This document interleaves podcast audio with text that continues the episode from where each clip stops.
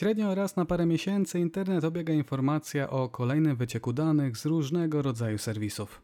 Raz są to same e-maile, raz e-mail razem z hasłami przechowywanymi w postaci hasza.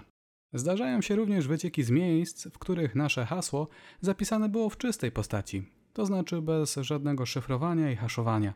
Media szybko podchwytują dany temat i budują swego rodzaju panikę w oparciu o takie zdarzenia. To sprawia, że coraz więcej osób zadaje sobie pytanie: czy ja również padłem ofiarą danego zdarzenia? W jaki sposób mogę sprawdzić, czy moje hasło jest bezpieczne? Na te i inne pytania postaram się odpowiedzieć w dzisiejszym odcinku, tłumacząc zasadę działania serwisu Have I Been Pwned prowadzonego przez Troja Hunta, który pozwala na sprawdzenie, czy nasze hasło jest bezpieczne. Ja jestem Kacper Szurek, a to kolejny odcinek podcastu Szurko Gadanie, w którym tłumaczę kwestie powiązane z bezpieczeństwem komputerowym. Jeżeli materiały tego rodzaju Ci się podobają, zapraszam do dołączenia do grupy od zera do Pentestera na Facebooku. Cały materiał podzielony jest na kilka części. Na początku wytłumaczę ideę całego problemu, a także jakie mamy możliwości. Zacznę od tych najprostszych, tłumacząc równocześnie ich plusy i minusy. Załóżmy, że właśnie dowiedziałeś się o dużym wycieku danych i chciałbyś sprawdzić, czy któreś z Twoich haseł znajduje się w ogólnodostępnej bazie. Jakie masz możliwości? Pierwsza to odnalezienie linku do takiej bazy i ściągnięcie jej na własny komputer. Potem trzeba ją rozpakować oraz w jakiś sposób przeszukać taką bazę. Tylko, że wycieki stają się coraz większe. Zazwyczaj jest to kilkanaście gigabajtów, czyli rozmiar porównywany ze średniej wielkości grą komputerową. Nie każdy posiada odpowiednie łącze i odpowiednio duży dysk twardy, aby ściągać tego rodzaju pliki. Dodatkowo, nie każdy posiada techniczną wiedzę, aby je przeszukać. Wypadałoby bowiem, abyśmy wiedzieli i rozumieli, co to jest hash i jak go wyliczyć. Dane mogą również być słabo uporządkowane i rozdzielone na wiele mniejszych plików. Co więcej, w jaki sposób musimy odnaleźć link do tych baz, a to nie jest wcale takie proste. Pozostają także kwestie prawne. Czy ściągnięcie takich danych jest legalne? Wszak pozyskujemy dostęp do czegoś, co nie należy do nas. Jakie są plusy takiego rozwiązania? Hasła sprawdzamy na swoim komputerze, więc nikt oprócz nas nie wie, jakiego hasła wyszukiwaliśmy. No ale umówmy się, ściąganie całej bazy tylko po to, aby sprawdzić kilka haseł, wygląda jak atakowanie komara z armaty. Pora na omówienie alternatywnych opcji. Ta najprostsza to skorzystanie z zewnętrznych serwisów, które za nas pobrały wszystkie dane, odpowiednio je przeprocesowały i dodały do swojej bazy. Wystarczy podać nasze hasło w formularzu na takiej stronie, a serwer zwróci informację, czy posiada takowe hasło w swojej bazie. Ale tutaj pojawia się pewien problem. Wszak wysyłamy nasze hasło, które może chronić nasze konto bankowe czy też pocztę do zewnętrznego serwisu. Nie mamy pewności, czy osoba, która tworzy dany serwis, ma dobre zamiary. Może przecież zapisywać wszystkie hasła, które zostały przesłane do takiego serwisu, a następnie próbować wykorzystywać je w różnych celach. Sami, chroniąc się przed atakiem, tak naprawdę możemy komuś ułatwić pracę. Przesyłanie hasła w plaintekście, czyli w czystej formie, bez żadnego szyfrowania i haszowania, nie jest zatem najlepszym pomysłem. Dlatego powstały inne serwisy, gdzie hasło przesyłane jest w postaci jakiegoś hasza. Za Wikipedią funkcja haszująca to funkcja przyporządkowująca dowolnie dużej liczbie, krótką, zawsze posiadającą stały rozmiar quasi-losową wartość, tzw. Tak skrót nieodwracalny. Tłumacząc to na coś bardziej zrozumiałego, jest to taka funkcja, która z dowolnego ciągu znaków tworzy inny ciąg o stałej długości. Co więcej, ta operacja jest nieodwracalna, to znaczy z stworzonego w taki sposób hasza nie da się otrzymać pierwotnej wartości, która posłużyła do jego stworzenia. Jedynym sposobem jest tak zwany atak brute force, kiedy to wszystkie możliwe kombinacje wprowadzamy do wejścia takiej funkcji i sprawdzamy, czy jej wyjście jest taką liczbą, której poszukujemy. I właśnie to jest mankamentem tego rozwiązania. Tym razem twórca witryny nie otrzymuje bezpośrednio naszego hasła w czystej postaci, więc nie może go od razu użyć w formularzu na stronie banku, ale otrzymuje hash naszego hasła.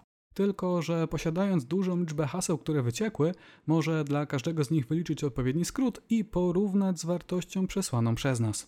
W ten sposób może dowiedzieć się, jakie jest nasze hasło, nawet pomimo tego, iż użyliśmy funkcji haszującej. Jedyny moment, w którym nie jest w stanie dowiedzieć się, jakie jest nasze hasło, ma miejsce wtedy, gdy nie posiada takiego hasła w swojej bazie. Jak bowiem mówiłem wcześniej, funkcja skrótu jest nieodwracalna, czyli nie można jej łatwo odtworzyć. Podsumowując, wysyłając hash naszego hasła do tego rodzaju serwisów, dalej narażamy się na ujawnienie naszego hasła, jeżeli istnieje ono już w takiej bazie. Co więcej, twórca takiej witryny może przechowywać wysłane przez użytkowników hasze i jeżeli będzie mieć szczęście, to może w przyszłości, w kolejnym wycieku pojawi się właśnie to hasło pasujące do podanej wartości, tak więc i to rozwiązanie nie jest najlepsze. Jakie są więc inne metody? Generalnie chodzi nam o taki sposób, w którym prześlemy hasło, bo przecież chcemy je sprawdzić, ale równocześnie go nie prześlemy, bo nie chcemy, aby ktoś wiedział, jak ono wygląda, a to swego rodzaju paradoks. I tutaj do gry wchodzi matematyka, a mówiąc dokładniej pojęcie K-anonymity. O co w nim chodzi?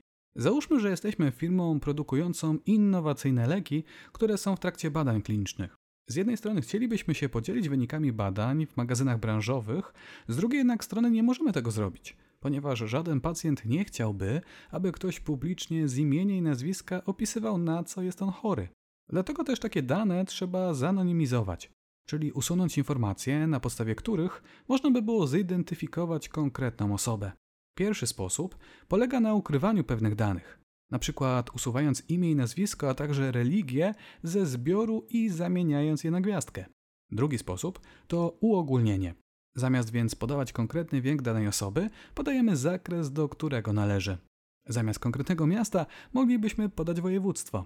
Dzięki takiemu podejściu do tematu, dla każdej kombinacji wieku, płci i miasta otrzymujemy co najmniej dwa wyniki, co nie pozwala już na bezpośrednią identyfikację danej osoby. Oczywiście takie rozwiązanie ma też swoje minusy. Jeżeli bowiem wiemy, że dana osoba jest na liście i znamy jej wiek, miasto oraz płeć, możemy domyślić się na jaką chorobę choruje. Wszak będą tylko dwie możliwości. Wszystko zależy od wielkości i ilości danych. Ale dlaczego o tym wspominam i jak to się ma do haseł? Wiemy już, że wysyłanie całego hasza hasła nie jest dobre. Ale co by się stało, gdyby zastosować pewnego rodzaju generalizację i wysłać do zewnętrznego serwisu pierwsze pięć znaków danego hasza? Serwis zwracałby wtedy listę wszystkich haszy, które zaczynają się od tych znaków, a my moglibyśmy sprawdzić, czy któryś z nich jest naszym hasłem. Prześledźmy plusy takiego rozwiązania. Po pierwsze, strona nie otrzymuje naszego hasła oraz jego hasza. Dla przykładu hasza 1 to 32 znaki. Nawet jeżeli wyślemy 5 z nich, to pozostałe 27 są dla twórcy witryny tajemnicą. Dodatkowo twórca witryny nie wie, czy wysłany przez nas hash znajduje się w jego bazie, czy też nie. Pięć znaków to zdecydowanie za mało, aby to określić. Jeżeli haseł w bazie jest odpowiednio dużo, to możemy założyć, że dla każdej pięcioznakowej kombinacji zostanie zwrócone przynajmniej kilkadziesiąt rekordów. A potencjalnych haszy, które zaczynają się od podanego ciągu jest nieskończenie dużo. Ale to rozwiązanie dalej ma minusy. Uwidaczniają się one szczególnie, jeżeli nasze hasło istnieje w bazie. Zakładając bowiem, że nasze hasło jest w tej bazie, to wysyłając pierwsze pięć znaków, właściciel witryny nie musi sprawdzać wszystkich kombinacji, a tylko te zaczynające się od podanego ciągu. Jeżeli jednak nasze hasło nie istnieje w bazie, sprawa ma się zupełnie inaczej. Właściciel może bowiem spróbować wszystkich haseł zaczynających się od danego ciągu, ale nic mu to nie da, a potencjalnych haszy haseł, które zaczynają się od tych pięciu znaków jest przecież nieskończenie wiele.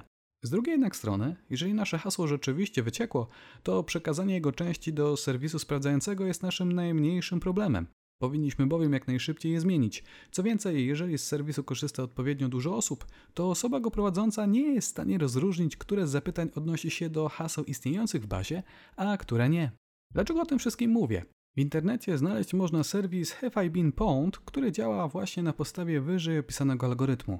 Wpisując w formularzu nasze hasło, z jego treści lokalnie w naszej przeglądarce wyliczany jest hash i jego pierwsze pięć znaków wysyłane jest do odpowiedniego serwisu API.